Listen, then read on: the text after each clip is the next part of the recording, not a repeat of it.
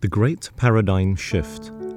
A paradigm is the basic assumptions, ways of thinking, and methodology of a group.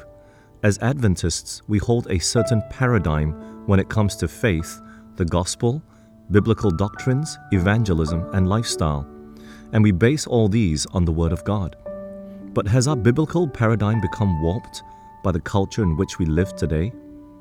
We have lost much of the power that believers in ages past experienced simply because our paradigm has shifted away from a biblical foundation toward the doubt and skepticism embraced by much of modern society. Thus, if our lives and ministries are going to change for the better, we desperately need a great paradigm shift in our spiritual walk and faith. Insanity has been defined as continuing to do the same thing and expecting to receive different results. If we want to see different results, if we want to see the kingdoms of this world shaken as in the days of Pentecost, if we want the latter rain to soak our lives and ministries, if we want to see the gospel go to all the world so we can go home, something has to change about the way we are living and doing ministry.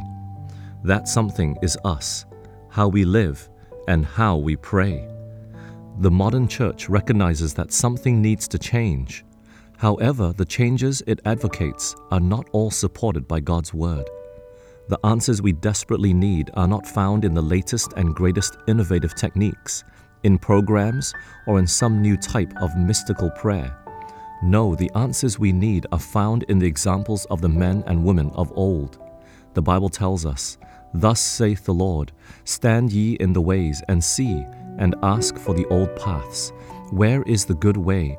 And walk therein, and ye shall find rest for your souls. Jeremiah chapter 6, 16. We've only begun to uncover what made the prayers of God's people during the Bible times so powerful. We will continue to study this topic further in the next chapter. But let us pause right here today, going to our knees and asking that God would give us a new paradigm in prayer, His paradigm. Let's ask that He would make us men and women of faith who pray with boldness and confidence according to His will because we've taken time to learn His will. Let's pray that kingdoms will be shaken for His glory. We may be seasoned prayer warriors or only babes in the faith, but let us all dare to ask for more.